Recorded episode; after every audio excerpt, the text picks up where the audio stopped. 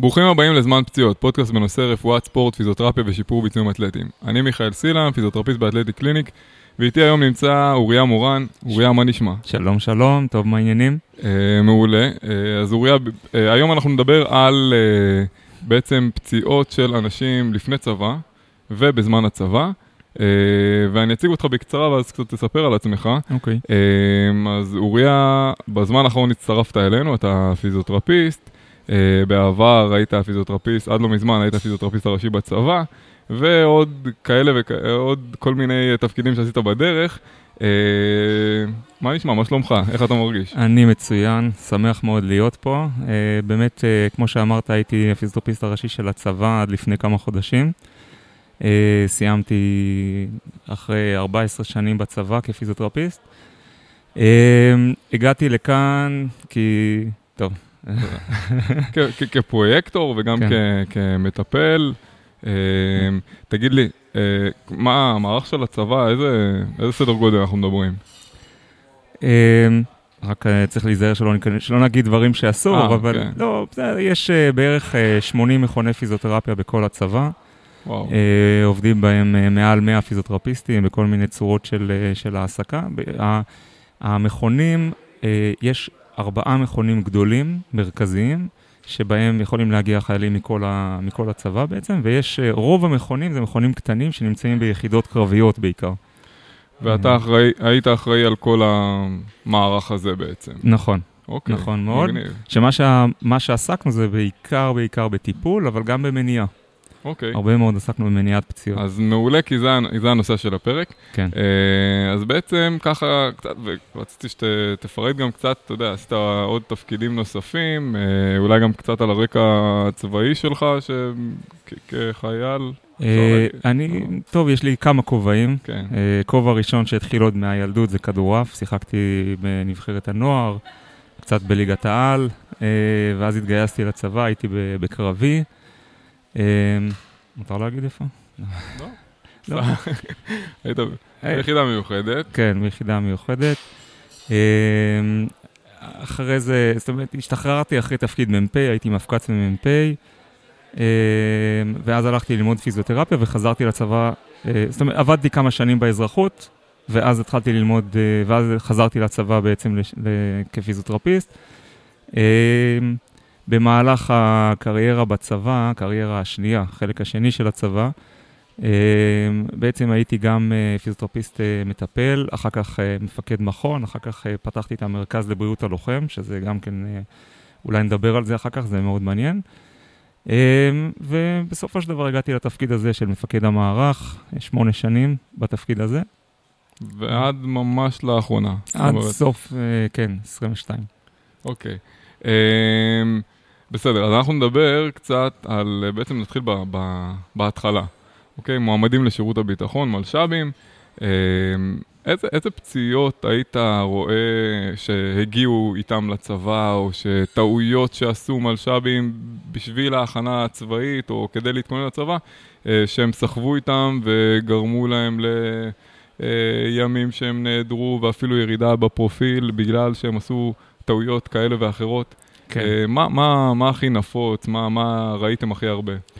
אז צריך להגיד שזו תופעה שאני פוגש אותה לא, שפגשתי אותה לא מעט. אה, השתמשתי במילה פוגש כי אני עדיין פוגש אותה. אה, עוד כובע שלא סיפרתי עליו שאני עושה עדיין מילואים. ביחידה, ביחידה הקודמת שלי, מעביר גיבושים, גיבוש מטכ"ל מה שנקרא, ושם אני פוגש הרבה פעמים את החבר'ה אחרי שהם עשו תקופות ממושכות של הכנה. אה, לגיבוש. אה, רוב ההכנה הזאת היא באמת טובה, אני חושב שזה דבר מעולה, זאת אומרת, הם מגיעים מוכנים, אין ספק, אבל אני שומע גם לא מעט סיפורים של אלה שלא הגיעו, כי הם נפצעו בדרך. אה, ואותם באמת פגשתי כמפקד מערך, ובכלל פגשנו בפיזיותרפיה בצבא. זה יכול להיות מאוד מגוון. הרוב פציעות ברגליים, אה, אני אעריך שזה יותר מ-60 אחוז, אה, פלא גוף אה, תחתון. ובתוך הצבא גם יש, לי, יש לנו סטטיסטיקות יותר, יותר מגוונות על זה, שאנחנו בדקנו, בעצם בדקנו איך חיילים נפצעים, מאיזה סיבות חיילים מגיעים לטיפול פיזיותרפיה. אז מה שגילינו, דבר מאוד מעניין. גילינו שככל שחייל צעיר יותר, ככה הוא נפצע יותר. טוב, זה הגיוני, כן? הוא מגיע מ-0 ל-100, בבת אחת הוא... אה, אבל. אבל הצבא יש לו איזה סדר אה, די, די טוב, הייתי אומר, של בניית... אה, לגמרי. אה, יכולת וזה, אז, אז זאת אומרת, לגמרי. זה יותר הרקע הקודם אה, שגורם לפעמים ל, ל, לנזקים האלו, לפציעות האלה, אני לא אגיד נזקים, כי כן. חלקם הם פציעות שחלקם הגדול אפילו זה פציעות שלא נשאר אחריהם איזשהי משהו לטווח ארוך, אלא... כאבים כאלו ואחרים שמשביתים אותך מפעילות. כן. Uh, והצבא דווקא עושה את זה מסודר, אז אפשר לומר שחלק גדול מהסיפור זה ההכנה לא טובה? אני לא יכול להגיד דבר כזה. קשה, לה, קשה מאוד להגיד דבר כזה. זה לא משהו שאני רואה אותו כתופעה. ברור שזה קורה. למי זה קורה? בעיקר לספורטאים. ספורטאים שעשו, התחרו, אה, תחרו, היו תחרותיים. ב... כן, תחרותיים, כן. מקצועיים. שאצלם אה, הם עובדים בעצימויות אחרות, אז בוודאי שזה יכול לקרות. כאלה שהתאמנו, כמו שאמרתי, קבוצות הכנה לצבא, שלקחו את זה לקצה. פעם פגשתי מישהו ש... בגיבוש, שאלנו אותו איך התאמנת, אז הוא אמר, התאמנתי ריצות, זה, זה, וזחילות גם. אז אמרנו, מה, איך התאמנת על זחילות? אז הוא אמר, יש לי שדה ליד הבית, אה, מרחק 300 מטר, אני זוחל אותו, הלוך חזור. כן. לקח את זה, כן. בעיה בשיקול דעת, כאילו. לא, לא, בסדר, זה... אם צריך להתאמן על משהו, אז מתאמנים עליו, בסדר, כן. אני לא, לא שופט, אבל, אבל uh, לפעמים אפשר לקחת את זה לקצה, לקצה, ואם לא עושים את זה עם מסגרת מקצועית, uh, יכול להיגרם פציעות לפני הצבא, בוודאי שכן. אני לא חושב שזה, שזה תופעה רחבה, ש, שזה בעיה. יש בעיה עם מילואימניקים, שזה כבר בעיה אחרת, אה, שהם לא מספיק בכושר. כן. זו שיחה בפני עצמה, כן. אבל uh, שהצבא מאוד מאוד, נקודה כואבת, שלא כל כך... יודעים איך ל... כן. אמ, אבל אמ, אני רוצה רגע להתעכב, לחזור לנקודה שדיברתי עליה קודם, ואתה אמרת נכון שהצבא בונה, אה, בונה את, החז... את, ה... את הכושר ואת היכולת הגופנית, הוא בונה אותה בצורה די טובה. כן. אמ, אבל עדיין, תחשוב מישהו שהוא היה בנגיד שנת, אה, נגיד בי"ב, או אפילו שנת אה, הכנה לפני הצבא. רוב, ה... רוב החבר'ה שבשנה הזאת הם, הם יושבים רוב הזמן. זאת אומרת, אתה לא, אתה לא כל היום על הרגליים, ואז בבת אחת אתה מגיע לטירונות. עכשיו נגיד, בטירונות, בהתחלה רצים מעט מאוד, כמה רצים, אבל רק העמידה וההליכה ממקום למקום, ומסדרים כל הזמן, ואתה לא רגיל... אה, אתה, אתה לא רגיל לשינה כמו שהיית, כמו שיכולת לפני, והתזונה, אז אתה אומר... אני מרגיש שאתה רומז על, אה, על שברי מאמץ. לא, זה כן, ב, ב, תכף, אני, תכף כן. אני אפרט בדיוק מה, כן. מה עם הפציעות, אבל רק, רק קודם לדבר על העצימות. שבגלל זה אמרתי מ-0 ל-100. כי כן. אתה ממצב שהיית יושב כל היום בצל וזה, פתאום אתה... גם אם עשית, מה שאני מחדד אותך, גם אם עשית שתי אימונים ביום, אז מה זה האימונים האלה? זה, זה כלום לעומת העומס הכללי הגופני שנמצא עליך, אפשר לומר. הכללי, הגופני והמנטלי. אוקיי. המנטלי, אתה בבת אחת יש עליך סטרס, הסטרס הוא משפיע על כל מערכות הגוף שלנו. אוקיי. הסטרס של המפקדים, של החברים, של הריחוק מהבית, של אין טלפון, של מלא דברים. זאת אומרת, התזונה שאתה לא רגיל אליה, השעות, הלילה, היום, יש מלא דברים. אז... ארוחת אה, ערב בשעה שש, נשמע לי לגיטימי, לא? יש איזה שש ארוחות לטירונים, כן. אני לא טועה. כן. אה, אוקיי, אז בעצם, אם נרד לפרטים, איזה פציעות באמת יותר שכיח לראות? אז רגע, אז רק לפני הפרטים נדבר על זה שככל, פילחנו את זה לרבעונים בשירות, אה, רבעונים אה, שנתיים, קלנדריים, ככל שאתה צעיר יותר, ככה מספר המפגשים שראינו שיש לחייל עם רופא בממוצע בגין פציעת אה, שריר שלם, הוא גבוה ככל שהוא צעיר, וככל שהוא הולך ומתבגר בצבא, אז, אז יש פחות, גם, גם הגוף שלו רגיל יותר וגם העומס יורד. אה, זה מהבחינה הזאת. עכשיו, מבחינת הפציעות, אז אה, באמת אה, בדקנו, אוכלוסיית, האוכלוסייה שאותה בדקנו זה החיילים שהגיעו למכוני פיזיותרפיה. Okay. אוקיי. ובין החיילים האלה, וגם זה מאוד משתנה מיחידה ליחידה, אבל בגדול, בגדול, 34 אחוז זה חיילים שיש להם כאבי שוקיים וקרסול. מדיאל טיביאל סטרס סינדרום, מה שקוראים שין ספלינט, מה שקוראים בטעות גם uh, שברי מאמץ, למרות שזה לפעמים גם שברי מאמץ, אבל אוקיי. אז שברי מאמץ כלול בתוך זה. אוקיי. שברי מאמץ בשוק, שזה שתי הבחנות שונות. נכון, נכון. אוקיי. אז uh, זה 34 אחוז, uh, 22 אחוז כאבי ברכיים. Uh, 19 אחוז, 19 אחוזים כאבי גב, גב, לא הפרדנו את זה מצוואר. צוואר די נדיר אצל חיילים. כן. יש אוכלוסיות מסוימות שיש להן פציעות ספציפיות, כן. אפשר גם לדבר על זה. ו-8% כאבי כף רגל, וכל השאר זה כתף, שורש כף יד, כאלה, שזה כבר באחוזים בודדים. ואם תשים לב, 83 אחוז, שזה המספרים שציינתי, 83 אחוז זה גב, גב תחתון ומטה, אם אמרנו שצוואר כמעט ולא כן. קיים. אלה, ה, אלה בעצם ההבחנות שבהם מטופלים חיילים בצבא. אה, אגב, הנתונים האלה מאוד דומים לנתונים מצבאות זרים. כן, כן. זה, באתי לשאול, מה, בטח האמריקאים יש להם כמויות מידע, הם אוספים הרי כן. אינסוף. אז זה אותו דבר? יש, יש הרבה מידע. אנחנו לא חריגים? כן. לא, אנחנו לא חריגים. סתם. לא. אה. לא, אבל יש אוכלוסיות, זה מאוד מעניין, יש אוכלוסיות ספציפיות בתוך הצבא שסובלים מבעיות מסוימות. למשל, לוחמי שייטת, שהם אה, פעם הסביר לי מישהו, בוא נגיד, שורה תחתונה, הם סובלים מכאבי כתפיים. כן. למה? כי הם צריכים לעבוד הרבה עם הידיים, הגוף בתוך המים, עובדים עם הידיים מעל, אז יש להם הרבה אישוז עם, עם הכתפיים.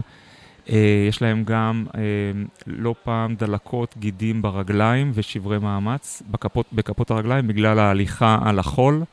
אוכלוסייה נוספת שהיא ב... שיש לה פציעות ספציפיות זה טייסים. Uh, גם טייסי קרב וגם טייסי uh, מסוקים. Uh, טייסי קרב בגלל הכוחות G, אז הם סובלים הרבה מבעיות עמוד שדרה, גם צוואר, גם גב תחתון, גם זה יש הבדלים בין טייסי F-15 ל-F-16. אה, לפי הזווית של הכיסא. אה, וואלה. כן, ש-F15 הכיסא הוא יותר אה, ורטיקלי, יותר אנכי, אז יותר גב, גב תחתון, ו-F16 הכיסא שוכב יותר אחורה, אז יותר, יותר צוואר. אבל uh, בגדול העומסים של הכוחות G שמופעלים עליהם, אז uh, um, פעם הראה לי uh, נתונים, uh, זה סמ"ט אחד, סגן מפקד טייסת, שאסף נתונים, הוא סבל מכאבי צוואר. התעסק עם זה הרבה מאוד, והוא עשה סקר בין uh, כל החברים שלו, הסמ"טים מטייסות אחרות, והוא הראה לנו נתונים מדהימים. זאת אומרת, מעל גיל 30, uh, אה, יותר מ-50% מהטייסים סובלים מבעיות גב uh, וצוואר. וואו. עכשיו, הם לא, זה גם אוכלוסייה שהיא לא כל כך, uh, לא אוהבת ללכת ל, לרופאים, ובמיוחד לא רופאים בתוך הצבא, זה, הרבה מהבעיות האלה לא מדווחות. זאת אומרת, זה 50 שאנחנו יודעים, יש מצב שהמספרים האמיתיים הרבה יותר גבוהים. חד משמעית, כן. אוקיי. אה, אז זאת אומרת, יש לנו איזה פילוח פנימי גם אה, על פי אה, מקצועות או תפקידים שאנחנו רואים אה, שינויים כאלה ואחרים. נכון, ולא דיברנו על בנות, אה, שגם שם יש להם את המאפיינים שלהם, ב- לא רק בהיבט הזה, בכלל בפיזיולוגיה של אה, פציעות אחרות משלהם, יש להם אה, נושא של אה, אגן ורצפת אגן. אה, למשל, יש להם הרבה אה, דלקות שתן, אה, ודאג, לא, אה, פה אני לא מכיר את המספרים, אבל יש לא מעט, אה, שזה מטפלות הפיזיותרפיסטיות אה, של אה, רצפת האגן. אז יש מטפלות רצפת אגן גם בצבא. כן, כן, יש פיזיותרפיסטיות. טוב, זה מערך אה, שלם. מערך שלם מאוד מאוד איכותי. אה, כן. כבר לא שלי, אז אני לא יכול להגיד, אין הנחתום מעיד על עיסתו, אבל uh, אהבה גדולה שלי והערכה מאוד גדולה שלי לחבורה הזאת. זה אה, גם הרבה חבר'ה ש, שבאים מאיזה רצון גם לעבוד עם חיילים, מתוך איזו שליחות אידיאולוגית. זאת אומרת, יש, יש פה... לגמרי, לגמרי. Uh, תראה, כל פיזיותרפיסט אוהב לעזור, לזה, נכון. זה הסיבות שהלכנו מלכתחילה, רוב, נכון. רובנו הלכנו ל, uh, למקצוע הזה, אבל uh, כשאתה... אני אתן לך דוגמה, בצוק איתן, היית איתי שם. אה, וטיפלנו בשטחי כינוס בחיילים, הרבה מילואימניקים הגיעו שהם, אה, אתה יודע, הייטקיסט שיושב 8, 9, 10 שעות ביום מול מחשב, ואז פתאום לוקחים אותו ואומרים לו, שבועיים עכשיו הכנה, אתה הולך לעשות, אה, אנחנו הולכים לעשות כמה תרגילי חי"ר, פרט, חוליה. ומכינים אותו היטב היטב לקראת הכניסה לעזה, ואז הוא מגיע אחרי שבועיים לשטחי כינוס כדי להיכנס לעזה, והוא בקושי עומד. כן. הגב שלו מפורק.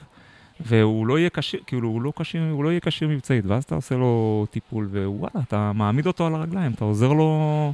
חד אתה, משמעית. אתה עוזר לו לתפקד, זה, זה דבר עם הרבה מאוד סיפוק. אבל צריך להגיד גם שזה היה ממש בשטחי כינוס, צריך להבין, זה כאילו היה מקום מאוים. זאת זאת אומרת, הפיזיותרפיסטים באו מכל, אה, לא יודע, אני זוכר ליאור כץ אז דיבר איתי על אה, כמה, כמה מאות, נכון? יש כן. מצב שזה היה כמה מאות? אה, לא, לא חושב, אבל אה, מ- מאיתנו בטוח לא היו כמה מאות. הייתה התנדבות. אה, כן. ו- והם באו עד לשטחי כינוס, מקומות שיש לך, אה, לא יודע, שלוש שניות אה, לרוץ לממ"ד, כן. או 15 שניות, לא זוכר כבר, כן, אבל הם באו לשם, מקום מאוד אה, מאוים, מאוד מסוכן, כדי לעזור לחבר'ה. כן. זה... לא- נכון. לא שוכחים את זה, החבר'ה. אני יכול להגיד לך כן. שזה זה ממש אירוע שזוכרים, פתאום באים, מגיעים עם אה, 20 מיטות, ו... כן. אגב, זה ההבדל בין צל"ש או טר"ש, זה כאילו אם הייתה נופלת איזה כן, פצצה, אז היינו מתחילים. לשאול שאלות, למה צריך פיזיותרפיסטים בשטחי כן, כינוס. כן.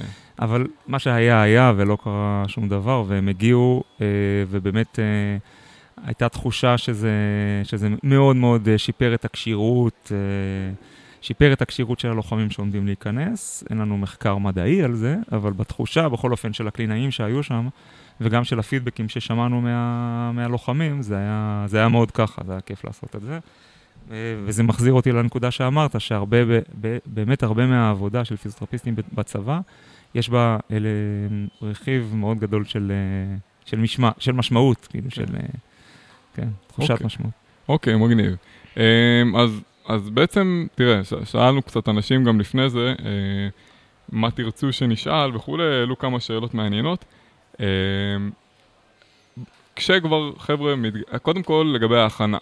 אמ, האם יש דרך נכונה יותר לעשות את ההכנה? אה, דיברנו על מה קורה בפועל, אבל יש, בעצם מהניסיון שלך, אתה יכול להגיד מה גרם לאנשים אחרים יותר להצליח ולהגיע עם פחות uh, פציעות ועם פחות כאבים לצבא ולהתגייס פשוט כן. רגיל ולהיכנס למסלול שצה"ל uh, כן. מכניס אותך? אמ, אני חושב שהדבר העיקרי, בוא נתחיל מהדבר הכי חשוב, לא להגזים.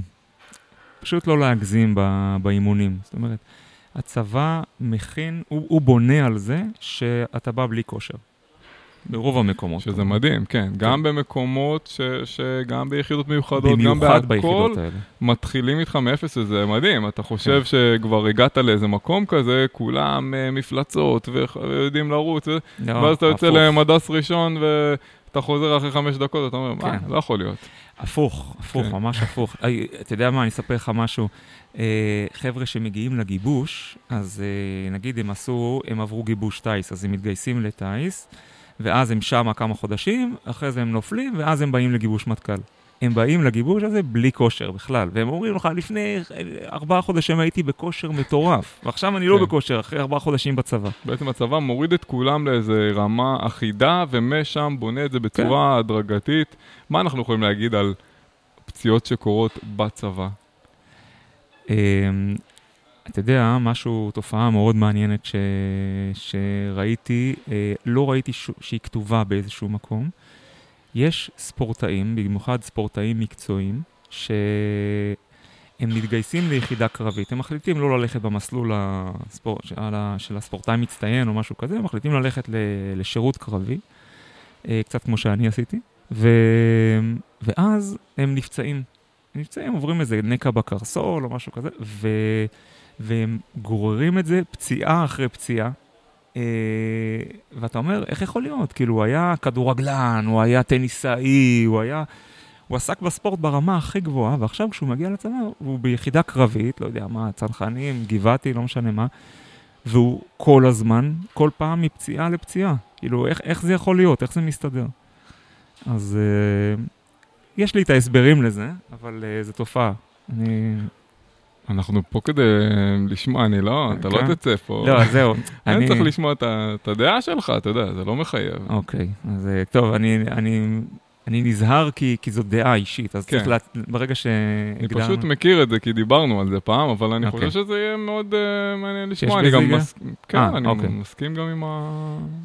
אתה מכיר את התופעה הזאת? כן. ראית כן, אותה? כן, ראית אותה בעצמך כלוחם? כן. אוקיי, אז uh, מה שאני חושב, uh, יש, יש גם כאלה שלא, יש גם כאלה שהכושר, ש, שה, השנים האלה שהם היו בספורט המקצועי, בנו אותם, חבל על הזמן, והם כן. יכולים להיות ספורט, אפשר גם לוחמי על. להגיד שזה הרוב, לא? אני חושב שכן. אוקיי. אבל יש כאלה שהם בדיוק הפוך. וההסבר, וכספורטאים הם לא היו נפצעים. כן. אז ההסבר שאני חושב, כן, הוא... אה, יכול להיות שזה משהו ב... בשינוי ה setting, זאת אומרת, הם היו רגילים להתעסק בספורט הכי מקצועי שיש, אה, הם היו רגילים לשעות השינה שלהם, היו רגילים לזה שמטפלים בהם, שכל פציעה שיש להם, מיד, היא מיד מטופלת, או כל התחלה של כאב, ומיד הם הולכים אה, לאיזה, לאיזה פיזיותרפיסט או לאיזה מעשה, מיד מטפלים בזה, ובצבא... אין את זה, אין, אין את האפשרות הזאת, כאילו, בצבא אתה גם צריך לפתח איזושהי קשיחות, איזושהי אה, יכולת עמידות אה, להתמודד עם כאבים, זה חלק מהעניין. אפרופו הקשר, ההבדלים בין ספורטאי לחייל, כן? לספורטאי ללוחם, יש הרבה מאוד הבדלים. פעם תמיד אמרנו שזה אותו דבר, שזה שווה ויש להם... היום אנחנו מבינים שמהותית זה שונה מאוד.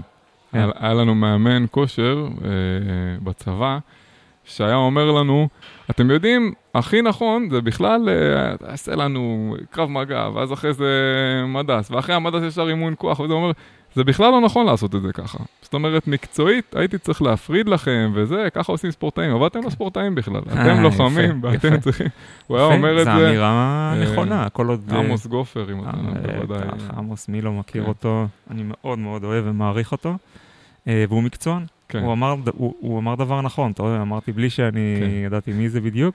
אה, זה דבר נכון, אין מה לעשות, לוחם הוא צריך להיות... אה, יש פעם, יש איזה מין משפט אמריקאי, אה, קראתי אותו פעם, כתוב באיזה אתר של, אחד האתרים של האמריקאים, של הצבא האמריקאי, שלוחם הוא צריך יכולת אירוב, כוח כדי להעמיס על עצמו את המשקל וללכת איתו, יכולת אירובית כדי ללכת איתו לאורך זמן ולהגיע עד למשימה, דייקנות כדי לבצע את המשימה ביד, ובקיצור, הוא צריך מגוון של אה, יכולות גופניות שהן לא כמו, לא כמו ספורטאים, הם כוללים אלמנטים של לילה, של אי-ודאות, של אה, סטרס מאוד גבוה. אי-ודאות, כן, כן. אי-ודאות זה, זה נושא שחוזר. כן. אוקיי, אני חוזר שוב לנקודה שהתחלנו איתה.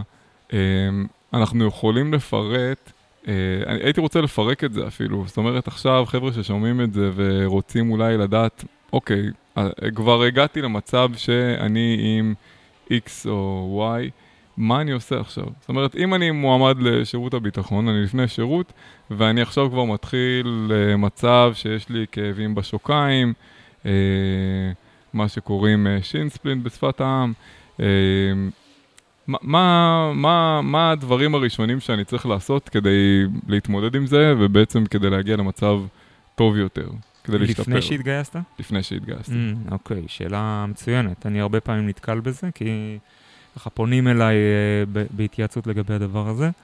Uh, והעצות שאני נותן זה עצות uh, בעיקר כפיזיותרפיסט, ולא כראש כן. תחום פיזיותרפיה בצבא.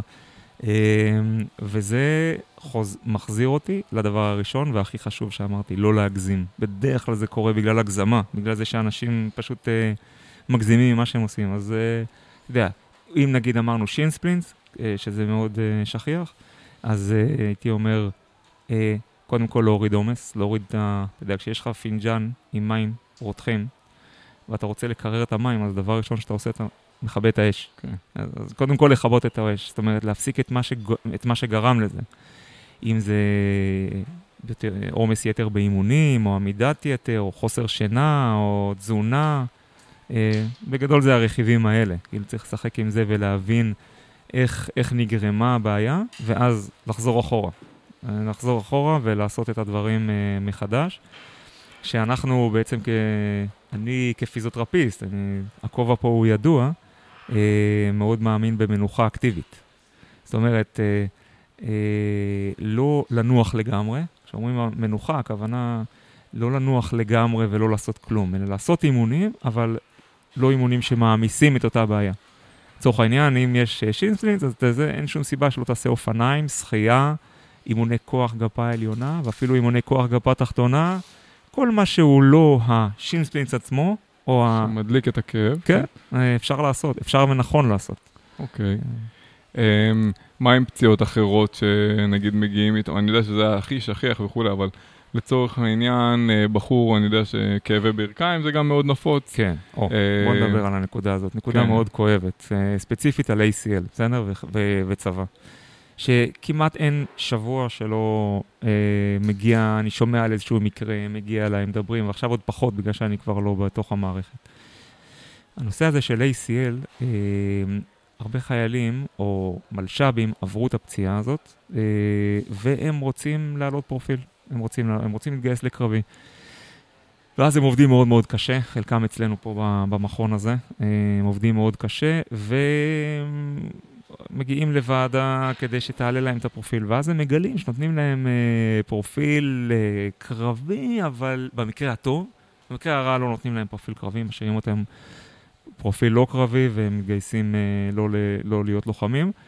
ובמקרה אחר הם בעצם מתגייסים, נותנים להם פרופיל קרבי, אבל פסול חי"ר. אוקיי. Okay. אמ, והסיבה לדבר הזה היא מכיוון שגילינו, ראינו בצבא, ולא רק בצבא שלנו, זה נתון שהוא ידוע בכל העולם בעצם, שמי שעבר פציעה, שעבר קרע ברצועה הצולבת, יש לו סיכוי של בין פי 4 לפי 5, סיכוי יותר גבוה אה, אה, לעשות אה, פציעה חוזרת באותה, באותה ברך, או בברך השנייה. כן. שזה דבר אז, מדהים, כאילו, כן. אתה אומר, כנראה יש אנשים שיש להם נטייה לפציעה הזאת. כן. או כמו ש... אז השאלה היא, mm-hmm. זה, זה, זה, כן. זה מתלבש לשאלה האם זה אנשים שיש להם נטייה, יותר בגלל שיש להם נטייה לזה, או בגלל שאולי השיקום לא היה עד הסוף, או הם לא חזרו בצורה מיטבית. אנחנו יודעים שהיום זה שיח שאנחנו מדברים עליו הרבה נכון. כל, פה כל הזמן. כן. אה, מתי מחזירים? מה, מה המדדים שבהם מחזירים? האם... עשו איזושהי הפרדה כזאתי? אבל אתה, אומרת... אתה עכשיו מחפש את הסיבה. כן. אתה אומר למה זה קרה, אבל כן. לפני שאתה מחפש את הסיבה, צריך לראות את התוצאה. כן. התוצאה אומר, היא כזאת. הצבא אומר, זאת התוצאה. זאת התוצאה, לא משנה למה. כן. ועכשיו אפשר, אפשר לדון הרבה על הסיבה, למה זה ככה אז, אולי. אז מי, אני אשאל את זה הפוך, אז מי כן. מצליח לעלות... אה, כי אני יודע שחלק כן מצליחים בסוף להגיע לקרבי רגיל, חי"ר. בעיקרון זה לא אמור לקרות. לא, לא התכוונתי עם הרגיל. כן, אבל כן. אוקיי. אוקיי. לא, בעיקרון זה לא אמור לקרות. זה לא משנה חיר, לא, בעצם יש איזשהו הבדל בין חיר רגיל לבין אה, מיוחדות. גם ברמת העומס, גם, יש איזשהו הבדל וגם הצבא מבדיל בין, ה, מבדיל בין הדברים האלה, אבל אה, זה לא אמור, היום, אחרי שכבר אנחנו שנים בתוך, ה, ב, אה, בתוך המספרים של הדבר הזה, מבינים שזה, שזה לא אמור לקרות. אה, וזה מאוד כואב, זה מאוד קשה, כי אנחנו כמשקמים, אתה יודע, וגם שנינו כלוחמים, אתה גם היית, היית לוחם במגלן, והיית מכיר את זה היטב, עם מוטיבציה מאוד גדולה להיות, אה, להיות קרביים. אנחנו פוגשים את החבר'ה האלה, והם עברו פציעה, וזה שבר מאוד גדול, ואנחנו מאוד מנסים לעזור להם, אבל בסופו של דבר, לצבא יש אחריות על החבר'ה האלה. ואם הצבא יודע, חיל הרפואה לצורך העניין, יודע במספרים, יודע לגבות את זה במספרים, שהסיכוי שלהם להיפצע שוב הוא כל כך גבוה, אז, אז כאילו זה לא אחראי מצידו לתת להם להיות לוחמים, למרות כל הקושי הגדול. כן. אה. אבל אני שואל פה שאלה, אתה לא, כן. לא יודע אם, אם תהיה לך תשובה לזה, אבל האם הצבא לדעתך פתוח לתפיסה של אם יביא לי החייל תוצאות כאלה וכאלה ונתונים כאלה וכאלה, אז אני אשקול את זה, או שהצבא פשוט לא יהיה פתוח בכלל למשא ומתן, וברגע שזה המספרים, זה מה יש, בהצלחה במשהו אחר? תראה, אמרת קודם שיש כאלה שמצליחים. נכון. אתה חושב שזה, אוקיי, אוקיי. כנראה שענית לעצמך על כן. התשובה. אוקיי. וכאבי ברכיים באופן כללי, זאת אומרת, אה, לא יודע, כאב, פטלופמורלי שנפוץ מאוד, או כאב כזה או אחר, מה קורה עם זה? איך אה, מתמודדים עם זה? איך אה, חייל עכשיו, או מועמד לשירות הביטחון שעכשיו רוצה אה, להתגייס, ומתחיל לו אירוע כזה של כאבי ברכיים, והוא בדק את זה וזה, וזה בסדר, זאת אומרת, אין פה איזה נזק לרקמה או משהו כזה, אבל כואב לו. כדאי על, מאוד, על, על אותו... כן. כדאי מאוד להיכנס לצבא, להיכנס לשירות, כשאתה ללא כאבים. כן. מאוד מאוד כדאי, כי ברגע שאתה מתגייס, מתחיל הבלגן. לא הבלגן מבחינת בלגן, אלא מבחינת האינטנסיביות. כן. זה לא, אה, זה לא סימפטי להתחיל, את ה, להתחיל, להתחיל טירונות, שזה אולי התקופה הכי עמוסה ולחוצה שיש בשירות, אה, להתחיל אותה עם, עם כאב. אז אז כדאי באמת אה, להגיע נקי מכאבים ולטפל. זאת אומרת, לטפל בזה עד הסוף כבר כן, לפני. כן, כן, ולא להגביר אימונים ועומס לפני השירות, אלא ממש לעשות אה, ככה, לשמור על אורח חיים בריא. אם כן מתחילים כאבים, אם כן מתחילים כאבים, כדאי אה, לטפל בזה כמה שיותר מהר. איך לטפל בזה? שינה טובה, אה, תזונה טובה, דיברנו, וכמובן פעילות גופנית מותאמת. כזאת שהיא משלבת בתוכה גם כוח, גם גמישות, קצת אירובי, לעבוד מגוון. אה, ולא לעבוד בטורי, כאילו רק ב... אתה יודע, ב, ב, ב, בסוג אחד של אה, פעילות. אוקיי. אה, מגוון זה, זה חשוב ומעניין. כן. הצבא היום אנחנו יודעים שהוא עשה איזה שינוי תפיסה של לגבי מה, איך הבנייה הגופנית של לוחם צריכה להיות. זאת אומרת, אם פעם לוחם, אה, היה לי שיחה סופר מעניינת עם זה, עם אה, ישי לייזר, אה, לפני שפתחנו פה, והבנו שהצבא באופן כוללני, שינה מאוד את התפיסה שלו לגבי אימון של לוחמים. אם פעם זה היה רק תרוץ, מדסים, מה שנקרא, ופק"ל כן. כוח, שזה שכיבות צמיחה, כפיפות בטן, אה, מתח, כן. אה, כן. חבל, לא יודע, דברים כאלה. היום יש ממש שינוי תפיסתי כן. ועבודה על כוח רגליים וכולי. כן. ו- אז זאת אומרת, אה, בחור לפני גיוס, או בחור, קודם כל חבר'ה בצבא, כן. האם אה, אנחנו רואים את השינוי הזה בשטח, בפועל? הוא קורה, או שזה עדיין אה, אז, כזה אז תהליך תשמע... שמדשדש וייקח עוד איזה כן. עשר שנים עד ש... אז, אז בוא תשמע משהו מדהים. Uh, כמפקד מערך, יצא לי להעביר uh, עשרות, או לא רוצה להגיד מאות, אבל עשרות הרצאות, בסדר? בטח קרוב למאה הרצאות uh, בפורומים שונים, גם בפני מפקדים, בפני חיילים. ורצתי פחות או יותר עם אותה הרצאה. זאת אומרת, היו לי לכמה, לפי סוג האוכלוסייה. אבל אה, הרצאות די דומות, שבהן, אני, שבהן העברתי את המשנה הזאת, שאנחנו כפיזיותרפיסטים יודעים אותה כבר הרבה מאוד זמן. זאת אומרת שצריך להכניס רכיבים לא רק של אירובי, אה, באמת זה... נתחיל בהתחלה. זה באמת היה נכון, נכון שבעבר היו רצים הרבה יותר, וכמו שאמרת, קצת אה, כוח ידיים, וזה גם מה שהיה בודק הברור. בכלל לא היה בודק כן. כוח רגליים. ו... ובהרצאות האלה דיברתי על הנושאים האלה, כאילו איך באמת צריך לאמן, צריך להכניס עם אה, מרכיבים של כוח ושל, אה, ושל agility, מהירות, שינויי כיוון, יציבות, כל הרכיבים האלה, של... וגם אני יכול להסביר בדיוק למה לוחם צריך את הדברים האלה. אנחנו יודעים להסביר את זה מצוין, כאילו, כן. אתה, אתה מבין את זה, הלכת בשטח. האבן, ש... אבן צפה, מה שנקרא, שהיא לא מחוברת לקרקע, בלילה, עפה לך מתחת לרגל. פתאום אתה זאת אומרת, אתה צריך להיות... אני לא מבין איך סיימתי. איך, איך אתה מסיים שירות ואתה כאילו עושה את הדברים, אתה מבין שאתה בכושר אה, אחר, אתה, זה, זה סוג אה, יכולת אחרת לגמרי, ללכת בלילה עם משקל ו, ועל משטחים לא יציבים. ו... כן. בחיים כן. אני לא חושב לעשות דבר כזה. ואם, אם רק, טוב, בסדר, צריך כן. לבנות. אבל אם רק היית רץ, אז ברור שזה לא היה עובד. כן. כנראה שעבדו איתך נכון, כן. בהקשר שלך עכשיו, ספציפית. ועכשיו, מה שאני מספר, מה שקרה, זה שבהתחלה שהייתי מעביר את, ה, את, את, את המשנה הזאת, אז היו מסתכלים עליי, הייתי אומר להם, אתם יודעים מה? ספרו לי איך אתם מתאמנים. כמה שעות בשבוע, כמה אתם, האם אתם מחלקים את הזמן, וראיתי שבעיקר, בעיקר בהתחלה, לפני כמה שנים, אני אומר לך לפני 6-7 שנים, אנשים היו, אה, חיילים היו מתאמנים בעיקר בריצות, מתאמנים לברור. ולאט לאט ראיתי באמצעות התקשורת שלי עם חיילים בהרצאות האלה, ראיתי את השינוי שקורה בצבא. זה לא אנחנו עשינו את השינוי. זאת אומרת, אנחנו שותפים לו, הפיזיותרפיסטים, אבל מי שאחראי בצבא על הכושר של, של חיילים זה מחלקת כושר קרבי, שישי ליזר שציינת, הוא אה, מהקצינים הבולטים שהיה שם. אה, ובכלל, כל המחלקה הזאת היא מחלקה של קצינים אה, מאוד מאוד מקצועיים, אה, שהבינו וזה ממש תורגם לשינוי של תוכניות, חד משמעית. וציוד, וזה מצריך כאילו פה סיפור שלם. אני אתן לך דוגמה, דוגמה כן. מוחשית לדבר הזה. כן. בבה"ד 1 היה מגרש כדורסל. כן. המגרש כדורסל הזה הפך להיות מגרש של... אה, קרוספיט. קרוספיט, כן, כן. ממש. לא, לא קרוספיט, כן. אבל, אבל ראית את זה? היית שם? לא, אבל אני... שמעת. כן. לא, אני יודע ש, שכאילו מאוד מתרחקים מהענפי ספורט האלה בצבא בגלל הריבוי הפציעות וזה שזה לא קשור בכלל לזה, וש... הולכים פשוט לכיוון של הכוח הפונקציונלי. כוח הזה. פונקציונלי, פשוט כן. ככה, כן. אמרת אז- את זה נכון. קרוספיט זה סוג, אתה יודע, כן. זה אחד הסוגים, אז לא... לא אין- אין. קרוספיט בצבא, בסדר? כן. לא כהגדרה.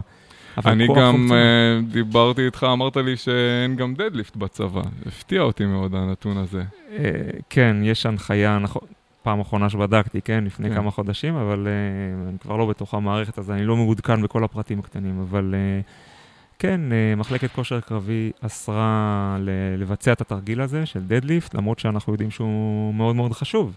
כן. וחל... אצל רוב הלוחמים, ספורטאים, אה, תרגיל שהוא מאוד חשוב, פונקציונלי, אנחנו מרימים דברים מהרצפה. אה, אתה שואל למה אסרו את זה? כי, כי זה תרגיל שיש לו פוטנציאל אה, נזק, אם עושים אותו לא נכון, לכאורה, ככה מקובל לחשוב. ואז אה, הם אמרו, אם אה, אנחנו ניתן למדריכים שהם לא מספיק מקצועיים, כן, זה חייל שהתגייס להיות מדריך כושר, אה, אה, כו- כושר קרבי, והוא עשה קורס של אה, שלושה חודשים או ארבעה, או כמה חודשים שזה הקורס הזה, ואז אה, הוא בא להיות מדריך, אז אולי הידע המקצועי שלו הוא לא מספיק גבוה בשביל להעביר תרגילים כאלה. יכול להיות גם שהוא מספיק מקצועי וגם מבחינת קשב, הוא לא יכול לתת קשב למחלקה נכון, שלמה נכון, או נכון. לקבוצה מאוד גדולה ולדייק איתם אה, תרגיל שהוא טכני וקשה נכון. ומורכב. ו- אותו דבר אסור להשתמש בקטלבלס בצבא. וואלה, כן, לא תמצא, לא תמצא במכוני כושר אה, בצבא קטלבלס. שוב, בגלל שהפוטנציאל הנזק של הדבר הזה הוא, זאת אומרת, זו משקולת שמיועדת לתנועות בכל טווחי, ב, ל- לתנועות נרחבות, לכל מיני... מתפרצות. כן. כן. עושים עם זה דברים מקסימים, עושים עם זה דברים מאוד רלוונטיים, אבל כדי לחבר את המשקולת הזאת לבן אדם, לתרגיל הנכון, צריך ידע מקצועי וקשב ותשומת לב של אחד על אחד, כמו שאתה אומר. אז אולי, אולי השינוי יבוא מאיזשהו שינוי, אני אגיד תרבותי, למרות שזה לא... אבל בתרבות ספורט של, של חבר'ה שלפני צבא, שיתחילו לעבוד עם משקלים ו- ו- ויבואו מוכנים יותר, ואז הצבא ירגיש יותר בנוח לשחרר את זה. כי אני רואה, להיות. אני נגיד, אני אספר לך, עידן, אוקיי, אחד המאמנים פה שהוא גדל בארצות הברית, התגייס בסוף, היה צנחן וזה, ונגביסט והכל, כן. אבל uh, הוא גדל בארצות הברית, ושם הוא אומר, הוא אומר לי את התוכניות כוח שלו ואת התוכניות עבודה שלו שם, ואתה אומר, זה בחיים לא יכול לקרות בארץ. זאת אומרת, הוא היה עובד, הוא אומר לי, אני בגיל 15 הייתי עושה סקווט uh, 170 קילו, כן. אנחנו מפחדים מזה, מי נותן לו כאילו. בארץ אנחנו- בחיים, בוא תיכנס לחדר כושר בגיל 15-16 ותנסה להרים את המשקלים האלה, מעיפים אותך החוצה. ברוב מכוני הכושר אין, אה, לא סבלנות לזה. אה, יש עדיין איזשהו חשש, אתה צעיר, אל תרים משקלים וזה, ובעולם זה מאוד מקובל, לא מדבר כן. על מזרח אירופה וזה, שזה בכלל, אבל מגיל צעיר אנחנו צריכים לעבוד עם אה, משקלים יותר גבוהים, אה, לא לפחד מהדבר הזה כמובן, טכניקה וכולי, ודיברנו על זה, ואני יודע שיש דיון בנושא, אבל אתה יודע גם את הדעה שלי, אה, לשמור על כל הדברים הנכונים כדי להגיע עם בסיס אה, כוח ואתלטיקה טוב יותר, זאת אומרת, זה, זה חייב לקרות. כן. אה, ובארץ אנחנו עוד לא שם, זה, זאת אומרת, אה, אנחנו מתקרבים אבל לזה. אנחנו מתקדמים. תשמע, אחד הפרויקטים הגדולים ש... שעשינו ב... בשנתיים האחרונות היה סקר האנתרופומטרי. סקר אנתרופומטרי זה בעצם שלוקחים כמה מאות חיילים ומודדים אותם מכף רגל כן. ועד ראש. מה הגובה, מה ההיקף, מה המשקל, מה, אתה יודע, מה ההיקף, מוטת ידיים. אמותת ידיים, היקף הראש, מרחק בין העיניים, כן. הכל כדי שאם נרצה יום אחד לבנות אה, כן. קסדה חדשה, לצאת עם אה, קסדה חדשה, אז אה, נוכל לדעת איך נראה החייל הישראלי. בסדר? לדוגמה, או תרצה לייצר אמר"ל, אז תוכל לדעת מה המרחק בין העיניים, סתם שתי הדוגמאות ש... או המרחק בין שני התנוחים, כאילו מצד לצד, כדי לדעת את ה... אה, הרבה נתונים. ואז גילי, ובעצם מה שראינו, עשו, עשו כמה סקרים כאלה במהלך השנים, הראשון בהם בשנת אה, 60 ומשהו, אה, אחרי זה שנות ה-70, 80, ממש כל איזה 15 שנה בערך עשו סקר כזה, והאחרון היה לפני שנתיים, ובאמת אפשר לראות שם שהחייל הישראלי נהיה יותר גבוה, יותר רחב, יותר אה, כבד, אה, אנחנו גדלים. אז יכול להיות שזה תהליך אה, טבעי והגיוני שאנחנו גם נרים יותר משקלים ונדע גם, אה, זה, זה כבר עניין של ידע יש מקצועי. תקווה. יש- כן, אה, לא יודע, אתה חושב שזה משהו שצריך לשאוף אליו, שיעשו דדליפטים עם 150... אה, כן, אני חושב ש... כן, אני חושב שהחיסרון שלנו בעבודת כוח משפיע על כל תחומי הספורט, וההבדל בין אתלט בקולג'ים, שחקן כדורסל, לשחקן כדורסל ישראלי, בכוח הבסיסי ובמבחנים, אני אתן לך דוגמה, אוקיי? בקומביין של ה-NBA, זה המבחנים שעושים לפני שבוחרים חבר'ה בדראפט, לא כולם חייבים לגשת, אבל יש להם איזה סוג מבחן כזה ש, שרץ לכולם, שהם מודדים בו הרבה דברים, מודדים בו גובה קפיצה ומודדים פה זה, ו-NBA כמו NBA הוא מפרסם הכל. כן. הכל, אתה יכול להיכנס. אוקיי. לאתר שלהם, לחפש כמה עשה אה, קווין דורנט בשנת, אה, לא יודע מה, 2004, אני מגזים. כן. אבל... אה, אה, אה. כמה הוא עשה בנץ' אה, פרס וכמה הוא עשה גובה קפיצה וכמה זה, אני מביא אותו כי הוא שחקן על, כן. אבל שהיה מאוד חלש. כן. ואחד המבחנים שם זה בנץ' פרס לחזרות. אוקיי? שהמטרה היא לעשות כמה שיותר חזרות עם איזה משקל, מה המשקל בבנץ' פרס? מה נראה לך? מה נראה לך, נגיד חייל עכשיו, זה אותו גיל הרי, זה כן. גילאי 18, כמה, כמה חזרות הכי הרבה הוא יכול לעשות כדי שנמדוד את זה כמדד בבנץ' פרס. מה נראה לך? הייתי הולך על... אה, בצה"ל, אם היו עושים דבר כן. כזה, על 20 קילו. אוקיי, אז שמה זה 110 קילו. 110 קילו. כן. עכשיו, כאילו, 110 קילו, כדי להגיע ל-110 קילו בנץ', אתה צריך להתאמן הרבה שנים כדי כן. להגיע לזה, אם בכלל, כן. יש חבר'ה שיכולים לעבוד. אולי הגזמתי קצת, אבל זאת אומרת, אם היו עושים את זה כן. היום בצבא, אז אה, בטח היו נגיד 40, 50 הייתי חושב, אוקיי? כן. אבל גם 40, 50, הרבה חבר'ה היו צריכים להתכונן לזה, זה לא היה משהו שהיה מגיע אליהם ככה בקלות. שזה המדד, זאת אומרת, אתה, אה, נראה לי ציון 100 שם זה 22 חזרות, משהו כזה, זאת אומרת... אוקיי. מה, אני, רוב ה... אני אקח עכשיו את כל שחקני הנוער שסיימו אה, כדור, בכדורסל, לפני בוגרים בישראל, אני חושב שאפשר לספור על יד אחת את מספר החבר'ה שיעשו תוצאה בכלל כן. בזה. יצליחו להוציא פעם אחת 110 קילו בנץ'. אוקיי, בוא, בוא נדבר רגע על מה זה נותן ומה זה לוקח. בסדר? Okay. אוקיי. כי מה זה נותן? ברור שככל שהלוחם הוא חזק יותר, ככל שחייל הוא חזק יותר, הוא מסוגל לעשות יותר. Okay. כן. הוא מסוגל לעלות uh, מדרגות יותר בקלות, uh, מדרגות הכוונה, לעלות okay. כן. את ההר, הוא מסוגל לשאת משקל יותר גדול, הוא מסוגל uh, לעשות את זה אולי לאורך זמן, אם יש לו, אם זה משולב גם עם אירובי, ו... אה, אתה יודע, כמו אימוני היט כאלה. אה, ברור שהיכולות שלו הן הרבה יותר, אה, מבחינה פיזית הוא יותר טוב. השאלה, אם אתה... עכשיו, מה זה לוקח? האם, האם זה, אתה יודע, אם אתה לא פוצע אותו, אם אתה, לא, אם אתה יודע לעשות אז, את זה בצורה אז נכונה. כן, אז שוב, אז זה תהליך. אז בחור בן 18 בארצות הברית שעכשיו עושה חזרות ל... לבנץ', מכוון ל-22 חזרות עם 110 קילו. כן.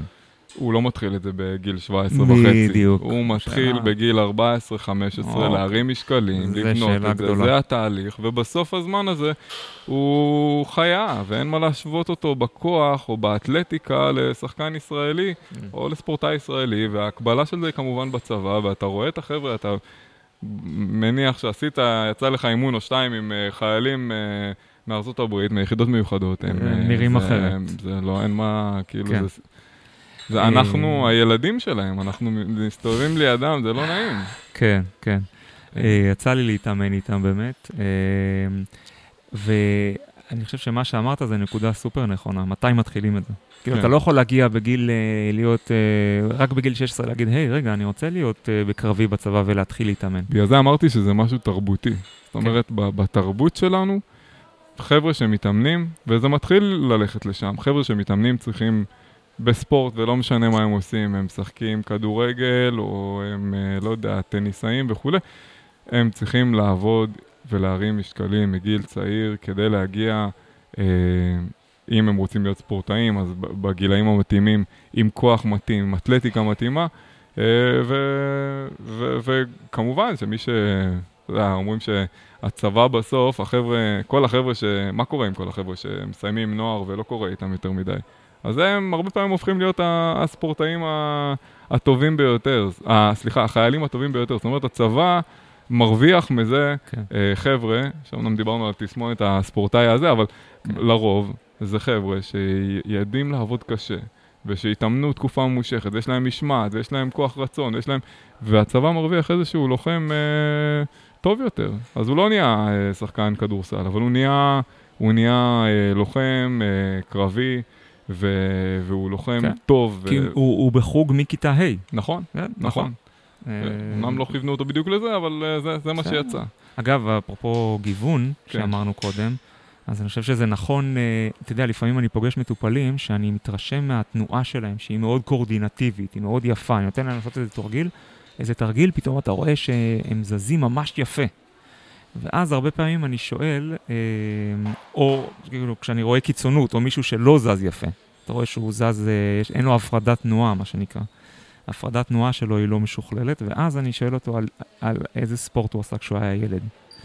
ואני לא מספיק, לא קראתי מחקרים בתחום הזה, אני לא יודע אם יש, אבל לא, לא, לא בקיא במחקר בתחום הזה, אבל בתחושה שלי, ככל שילד עשה יותר, אתה יודע, מגוון. עשה מגוון של דברים עם הגוף שלו, אה, ועשה ספורט בגיל צעיר, אפילו בלי מגוון. אם הוא, עצם זה שהוא הלך לחוג, כן, מגיל, מגיל צעיר, זה בנה אצלו אה, תבניות תנועה ויכולות הפרדת תנועה ויכולות תנועתיות אה, עד סוף החיים. חד משמעי. כן. חד משמעי. היה לי מטופל עכשיו, שדיברתי איתו על הסיפור הזה, שחקן כדורסל, מקצועני וכולי, שההורים שלו באים מתחום הספורט, אה, והם שלחו אותו לכל ספורט אפשרי, והם ידעו שהוא ילך לכדורסל בסוף, גם כי הם ידעו שהוא כן. יהיה גבוה, וגם מדהים, כי הם, מדהים. הם באים מהתחום הזה, והוא אומר לי, אני שאלתי אותם, למה אבל, כאילו, למה שלחתם אותי לג'ודו ולהתעמלות קרקע ולזה כן. ולזה, והם אמרו לו, אנחנו רצינו שתהיה כמה שיותר מגוון מבחינת תנועה, שהמפרקים שלך יחוו את כן. כל הזה, ובאמת אה, התוצאות אה, מדברות בעד עצמם, הוא מאוד מוכשר מבחינה תנועתית, מבחינת כוח, מבחינת, אה, זה, זה בעצם אחד הנקודות החוזקה הגדולות שלו. כן. לא מזמן היה לי מטופל ששאלתי אותו, ראיתי שהוא יכולת תנועתית מרשימה, בן 60, בן 60. ושאלתי אותו, תגיד, כשהיית ילד, במה, איזה ספורט עסקת? אז הוא אומר לו, מעולם לא עסקתי בספורט. לא יכול להיות. אמרתי, לא יכול, זה שובר לי את התיאוריה. כאילו, כן. אני, כל מטופל אני שואל, כשאני רואה את כן. מישהו שהוא על הקצוות של הדבר הזה, אני שואל, אני חייב לדעת, זה מעניין אותי מאוד. אז הוא אומר לי, לא, לא, אף פעם לא עסקתי בספורט, הוא עלה מ- מרוסיה, לפני הרבה שנים. כן. לא עסקתי בזה. אמרתי לו, כלום, כלום, אתה לא יודע למה, מה אתה... לא, הוא אמר, הייתי, התאמנתי בירי בחץ וקשת, אבל, אה, אבל רק לאיזה שנה. והתאמנתי גם בג'ודו, אבל רק לאיזה שמונה חודשים. והתאמנתי גם במלא מלא דברים הוא עשה, באתלטיקה קלה, וגימנסטיה, וזה וזה וזה. עשה מלא דברים וזה. אבל הוא לא החזיק מזה, כאילו, לא, הוא לא, מבחינתו הוא לא היה ספורטאי, ההורים שלו שלחו אותו קצת לזה, כמו שאמרת, תטעם קצת מזה, קצת מזה, וזה נתן לו דברים. כן. אתה יודע, שמזהים אותם בגיל 60, והוא לא עוסק בספורט. הוא לא זה. אה, מדהים. אה, אוקיי, אה, אני אגיד לך מה, אנחנו עכשיו כבר לפי השעון מתקרבים לסוף, אפילו בסוף. אני יודע שגם אתה צריך אה, זה. אה, אוקיי, אז תראה, לא, לא הספקנו הרבה ממה שרצינו, אבל אנחנו נעצור ל, ל, לפרק הקרוב, ואולי נעשה, מה זה אולי נעשה? אנחנו נעשה פרק המשך לאותו נושא, כי אני חושב שזה נושא שיש לנו עוד הרבה מה להקיף בו. כן. אה, אז אני- אנחנו נסיים להיום, כדי לא לעשות את זה ארוך מדי. כן. תודה רבה. אה, אם אתם, יש לכם שאלות או כל דבר לגבי הפרק האחרון, אתם מוזמנים לשלוח לנו כרגיל בכל הפלטפורמות. אה, ותודה, אוריה. תודה לך. תודה. היה כיף.